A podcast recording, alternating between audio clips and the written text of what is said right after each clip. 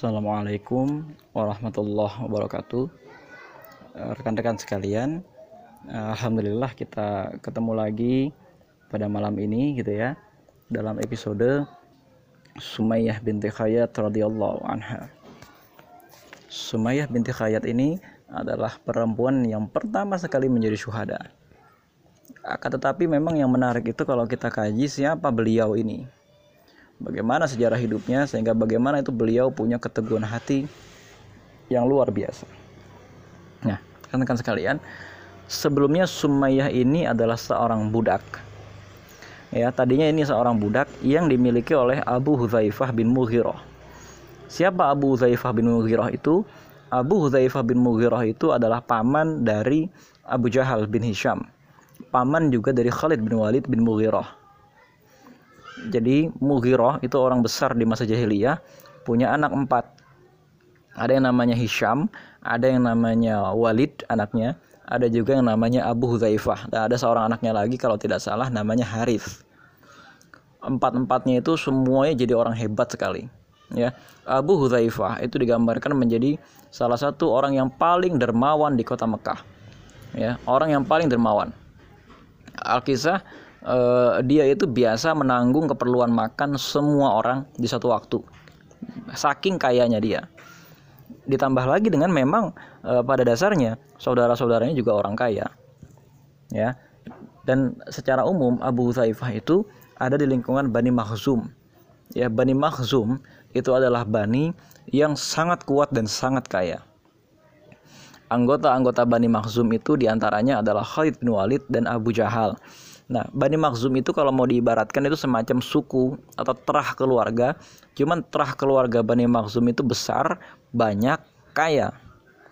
Bangsawan lah intinya gitu ya. Sehingga menyebabkan mereka akhirnya berlaku sedikit sombong, akan tetapi mereka memang pantas sombong sebenarnya. Ya. Pada dasarnya mereka memang pantas sombong karena memang sangat kaya dan memang punya segala sesuatu untuk disombongkan. Pada dasarnya seperti itu. Nah, kondisinya adalah Sumayyah itu tadinya adalah budak milik Abu Hudzaifah dan kemudian dibebaskan. Akan tetapi namanya juga budak dan apalagi perempuan, apalagi berkulit hitam.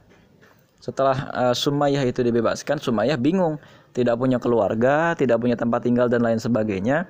Dia juga tidak bisa kembali ke tempat asalnya. Akhirnya Allah ada seorang laki-laki yang namanya Yasir akhirnya menikah dengan Sumayyah ya.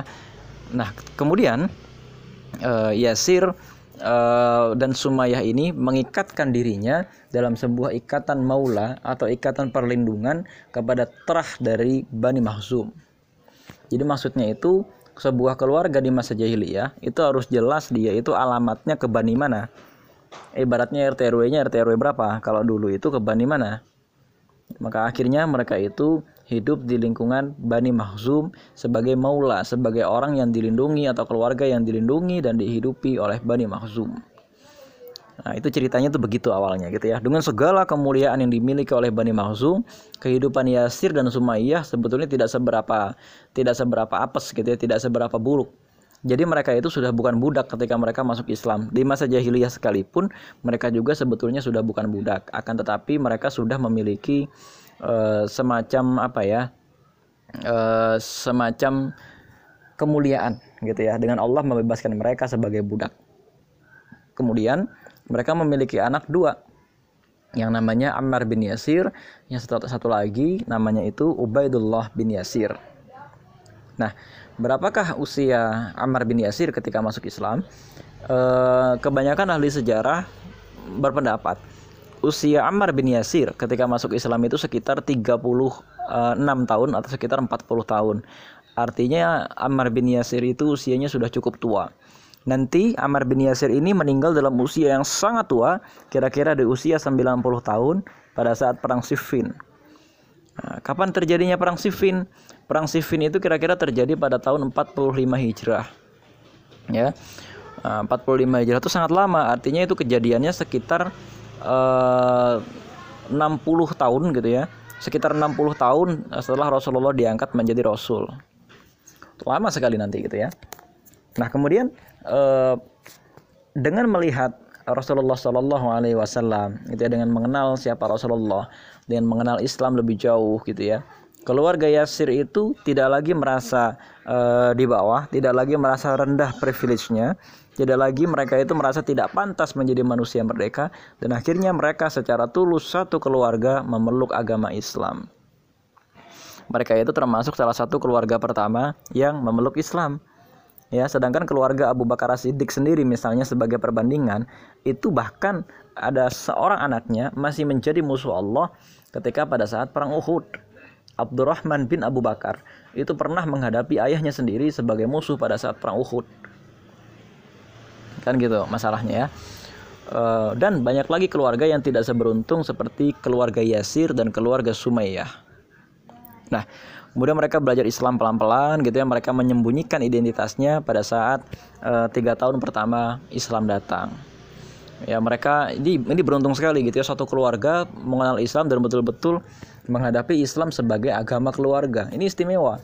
Ketika sahabat-sahabat Nabi yang lain itu menyembunyikan Islam dari keluarganya, mereka tidak. Nah, tampaknya di sini mereka memang punya sifat belak-belakan. Mereka itu tidak suka menyembunyikan sesuatu.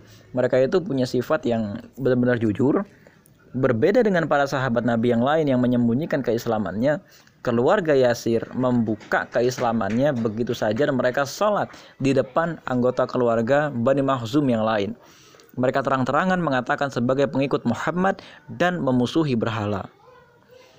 Kita tidak mengetahui apakah ada catatan bahwa keluarga Yasir ini menyembah berhala atau tidak di masa sebelum Islam. Akan tetapi sikap mereka ini memang betul-betul nekat gitu ya. Keluarga revolusioner mereka berani satu keluarga ini berani mengatakan bahwa yang namanya penyembahan berhala itu salah ketika pada saat itu mayoritas para sahabat Nabi masih menyembunyikan keimanannya akhirnya yang terjadi adalah jelas Bani Makhzum marah. Dipimpin oleh Walid bin Mughirah dan Abu Jahal. Ini kan dua orang ini dari asalnya dari Bani Makhzum. Ya mereka itu dirampas atau di dipaksa keluar dari rumahnya dan kemudian mereka itu digantung uh, diikat dengan disalibkan. Tapi tidak dipaku tangannya ya. Hanya diikat saja. Yasir diikat di sebuah tiang dan kemudian Sumayyah itu ya Sumayyah itu dibaringkan di padang pasir yang panas ketika tengah hari datang dan uh, ada batu gitu ya. Batu itu dipanaskan dulu di atas arang. Dan kemudian batu itu ditaruh di atas dada dari Sumayyah. Jadi, jadi kita bayangkan penyiksaan yang besar sekali akibat mereka itu memeluk Islam. Dan yang keluar dari mulut Sumayyah hanya ahad ahad ahad.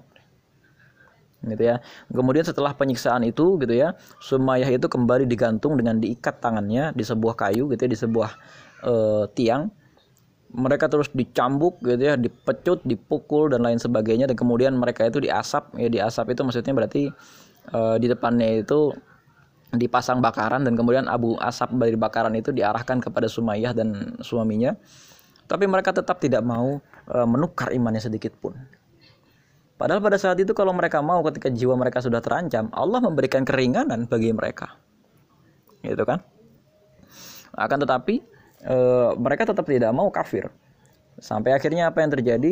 E, Abu Jahal mengambil sebuah tombak dan kemudian membunuh Sumayyah di depan mata anak dan suaminya sendiri. Mereka tidak bisa berbuat apa-apa karena apa tangan mereka diikat. Dan kemudian Yasir akhirnya juga dibunuh itu di depan mata dari Ammar bin Yasir.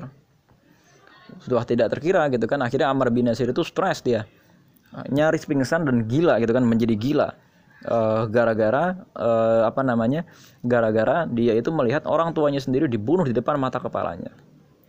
Ya.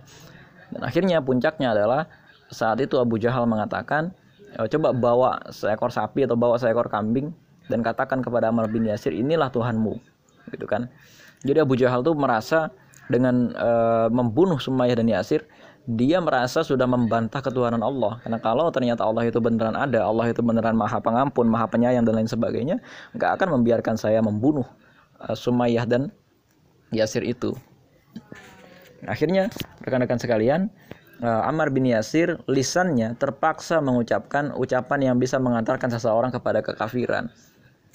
Uh, hebohlah berita itu gitu kan? Pembunuhan kepada keluarga Yasir uh, dan juga Sumayyah gitu ya menjadi headline di mana-mana ya viral dan kemudian Rasulullah sendiri tidak bisa melakukan apa-apa karena memang masih dilarang oleh Allah Rasulullah sempat melihat penyiksaan itu gitu ya, sempat melihat penyiksaan keluarga Yasir. Akan tetapi eh, tampaknya pada saat itu Rasulullah tidak melakukan apa-apa, tidak boleh melakukan apa-apa oleh Allah gitu ya dan Rasulullah hanya bisa mengatakan wahai keluarga Yasir bersabarlah karena balasan bagi kalian sesudah ini adalah surga. Jadi ada satu keluarga gitu kan yang betul-betul impiannya cuma surga, dia tahan menerima berbagai siksaan. Padahal kalau mereka itu mau bersekutu lagi dengan orang-orang Bani Makhzum, mereka akan mendapatkan fasilitas yang luar biasa karena Bani Makhzum itu salah satu bani yang paling kaya.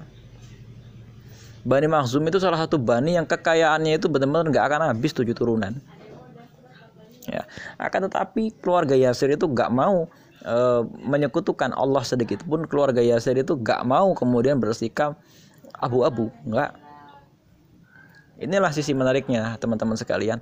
Dan kemudian sisi menariknya yang lain adalah nanti akan kita kupas bagaimana kok bisa satu keluarga beriman secara konsekuen kepada Allah dan Rasulnya. Ini pada bagian pertama. Nah rekan-rekan sekalian di uh, bagian yang ini kita akan memperdalam lagi kenapa kok bisa ya Sumayyah itu seperti itu? Mempertahankan imannya sampai dia dibunuh gitu ya. Kita bayangkan ketika suaminya dia dibunuh gitu kan anaknya juga dalam kondisi disalib ya kan?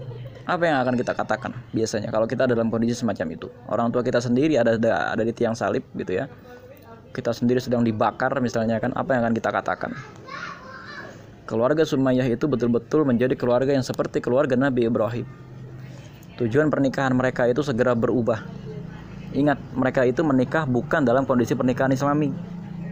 Mereka itu menikah dalam kondisi mereka masih jahiliyah, akan tetapi mereka punya satu standar cita-cita pernikahan. Cita-cita pernikahan mereka itu untuk umat, cita-cita pernikahan mereka itu adalah untuk Allah. Ketika mereka masuk Islam, mereka mengubah cita-cita pernikahan itu hanya untuk Allah. Ini yang nggak banyak kita sadari gitu ya. Sehingga ketika anaknya disalib tapi karena Allah, ibunya nggak menyerah. Ibunya nggak akan meminta anaknya turun dari kayu salib itu. Ketika sang ibu itu melihat atau ketika sang perempuan yaitu Sumayyah itu melihat sang suami lagi dicambuk disiksa hanya karena mengatakan la ilaha illallah. Nah, gak akan dia menyuruh sang suami untuk diam. Aduh pak ngapain sih kita nih memeluk agama yang semacam ini? Yang agama ini membuat kita sial apes pak. Mendingan cari kerja yang bagus mendingan kita jadi bangsawan dan lain sebagainya mendingan dagang deh. Daripada memperjuangkan agama kayak begini ngapain sih? Kalau Sumayyah ada di zaman sekarang ya, barangkali kita akan menjadi orang yang akan mengatakan bahwa ngapain sih kita tuh memperjuangkan organisasi sampai segininya? Tuh lihat toh Muhammad itu juga nggak membela kita. Toh Ibrahim atau toh Abu Bakar itu juga membela nggak membela kita Toh Allah juga memberikan keringanan bla bla bla bla bla bla yang intinya kita tuh nggak usah berjuang seperti Sumayyah. Akan tetapi Sumayyah itu tampaknya berhasil dengan baik menaklukkan uh, isi hatinya atau menaklukkan kelemahan itu semua sehingga kemudian malah menjadi perempuan yang menjadi syuhada pertama dalam Islam yang dijamin masuk surga. Ini istimewa sekali karena nggak banyak orang zaman sekarang gitu ya. Yang punya visi misi pernikahan semacam ini. Ya nggak apa-apa suaminya terluka nggak apa-apa suaminya berdarah nggak apa-apa suaminya mati tapi di jalan Allah. Dan gak banyak juga suami yang bahkan mungkin akan mengorbankan dirinya. Udah deh yang nggak apa-apa saya aja yang mati yang penting istri saya jangan. Enggak.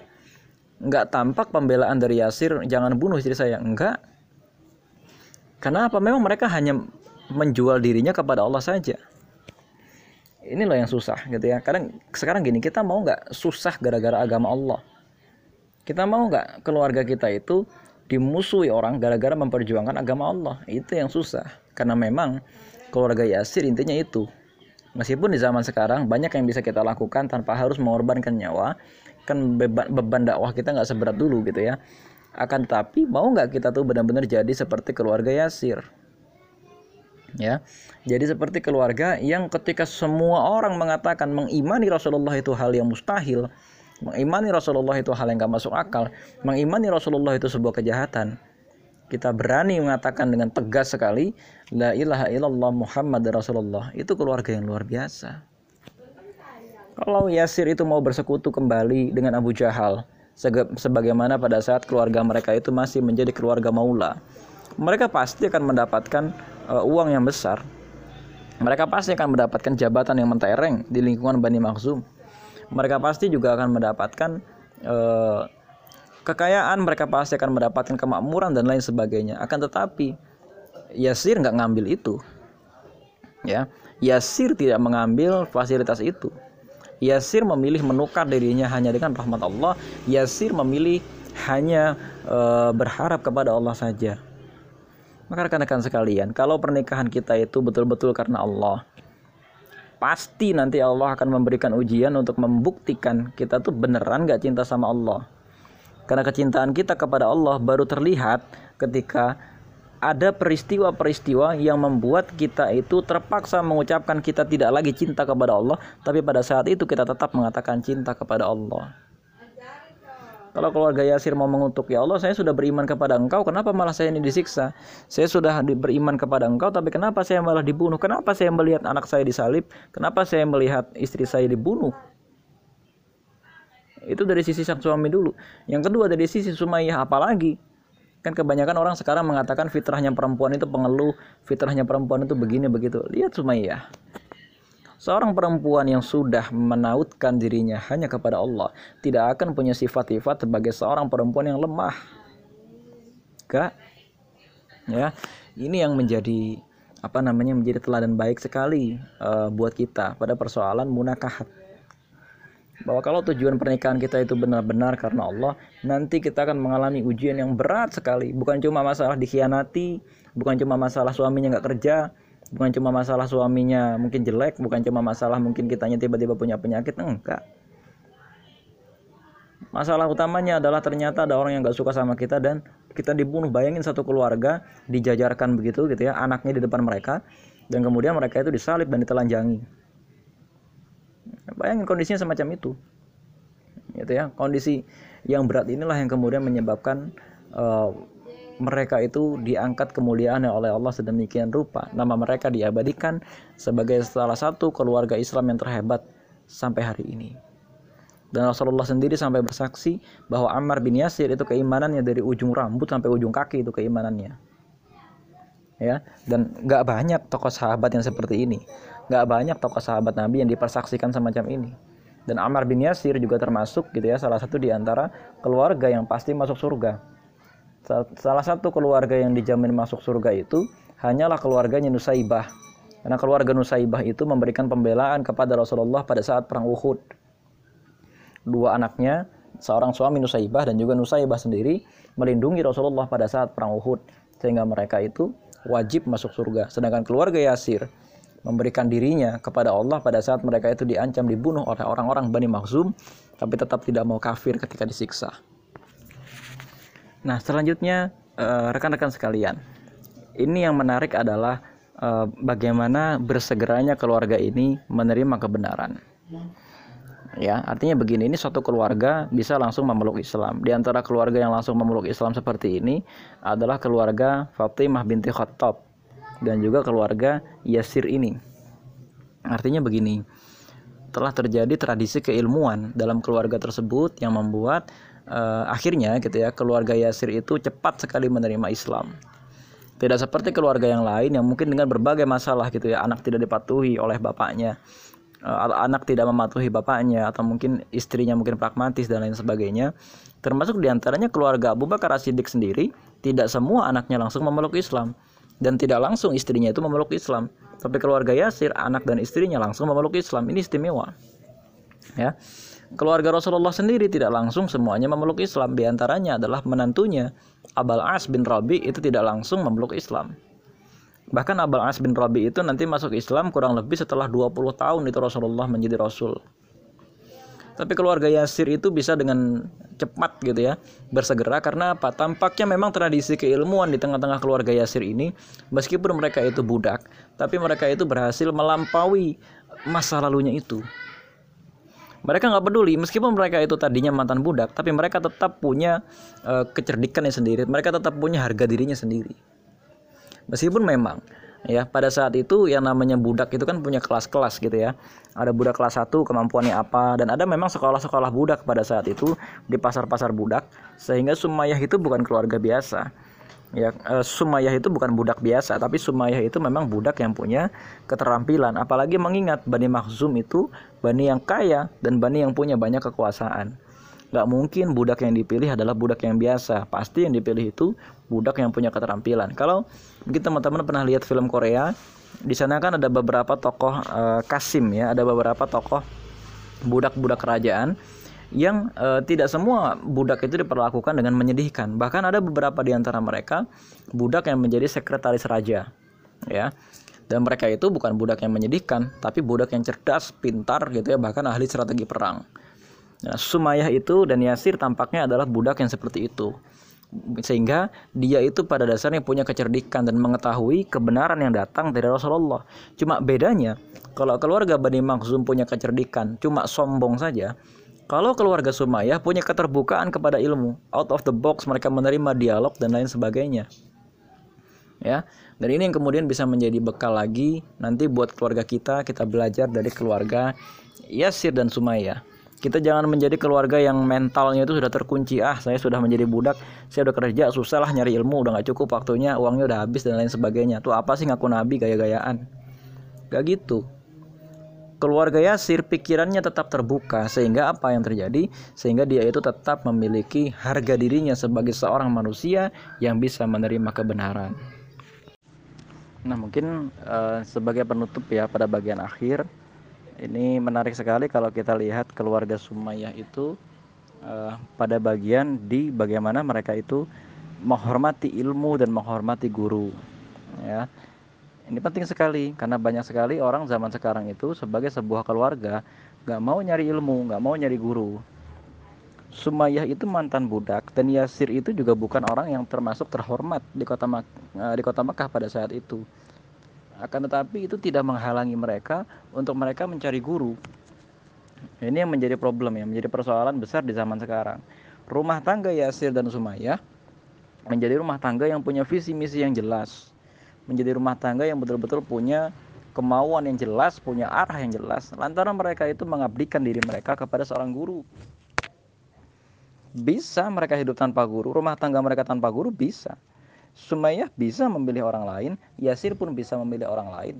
Dan mereka juga bisa memilih untuk tidak beriman kepada Rasulullah akan tetapi betul-betul memang keluarga ini adalah keluarga yang punya standar keilmuan tertentu sehingga mereka tidak mencukupkan dirinya hanya dengan bergantung sebagai maula dari Bani e, Mahzum akan tetapi mereka itu juga kemudian mengikatkan dirinya kepada seorang guru yang langsung yaitu namanya Rasulullah Shallallahu Alaihi Wasallam. Sampai mereka itu e, statusnya adalah as-sabiq kunal awalun e, status mereka itu adalah orang-orang yang pertama kali masuk Islam yang kedudukannya itu berbeda dalam Islam dari para sahabat-sahabat Nabi yang lain yang masuk Islamnya nanti belakangan.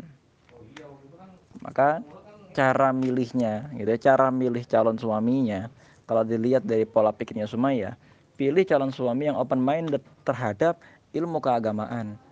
Apakah dia lulusan pesantren? Belum tentu. Apakah dia lulusan sekolah Islam? Belum tentu.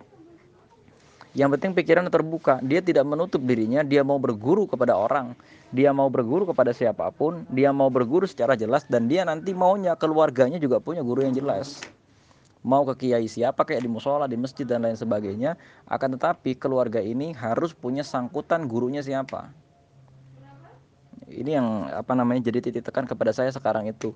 Banyak orang sekarang nanya kepada saya bagaimana tipsnya agar rumah tangganya itu islami dan lain sebagainya awalnya tentu saja dari adab. Nah, saya mengatakan berbagai macam teori, akan tetapi yang paling dasar adalah teman-teman cari guru di dunia nyata yang guru itu teman-teman datangi.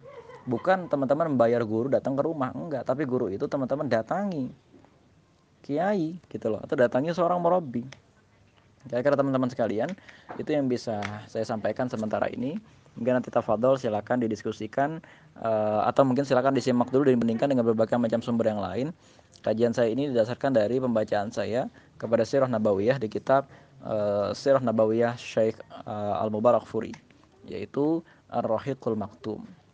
Sengaja memang arahnya itu saya arahkan kepada satu masalah keimanan, yang kedua masalah keteguhan hati mereka bisa melampaui masa lalunya gitu ya. Sebagai seorang budak, sebagai keluarga kelas 2, sebagai keluarga yang tidak terhormat sama sekali, tapi mereka punya harga diri yang kuat terhadap Allah dan kemudian diarahkan kepada mereka sebagai keluarga yang punya kemauan kuat untuk terus belajar dan meyakini apa yang mereka pelajari itu sebagai sesuatu yang benar. Open minded Allah Assalamualaikum warahmatullahi wabarakatuh